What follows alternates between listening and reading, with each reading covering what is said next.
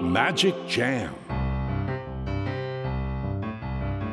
スヌーピー。それはチャールズ・シュルツが1950年から50年もの間描き続けたアメリカの漫画「ピーナッツ」に出てくるオスのビーグル犬。主人公の少年チャーリー・ブラウンの飼い犬です。気が弱くて自分に自信が持てないチャーリー・ブラウンをはじめいろんな個性を持つ子どもたちが織りなす人間模様に人生の哲学を感じるのは私だけでしょうか？Peanuts Dictionary Peanuts Dictionary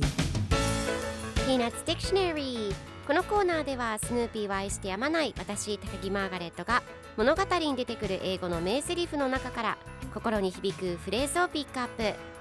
これを聞けばポジティブに頑張れるそんな奥の深い名言を分かりやすく翻訳していきます。それでは今日ピックアップする名言はこちら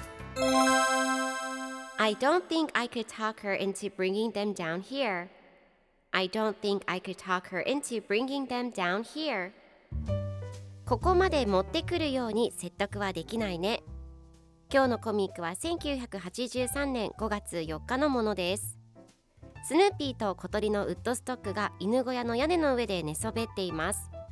スヌーピーが近所にいつも朝食にトーストを食べる女の人がいるんだ。毎朝パンくずを鳥のために投げてあげている。早起きをすれば一番乗りできるよと考えています。するとウッドストックがウッドストック語で何かを言い最後のコマではスヌーピーがいやここまで持ってくるように説得はできないねと考えています。では今日のワンポイント英語はこちら。Talking to 何々するように説得する言いくるめるという意味です。今回のコミックでは I don't think I could talk her into bringing them down here と出てくるのでここまで持ってくるように説得はできないという意味になります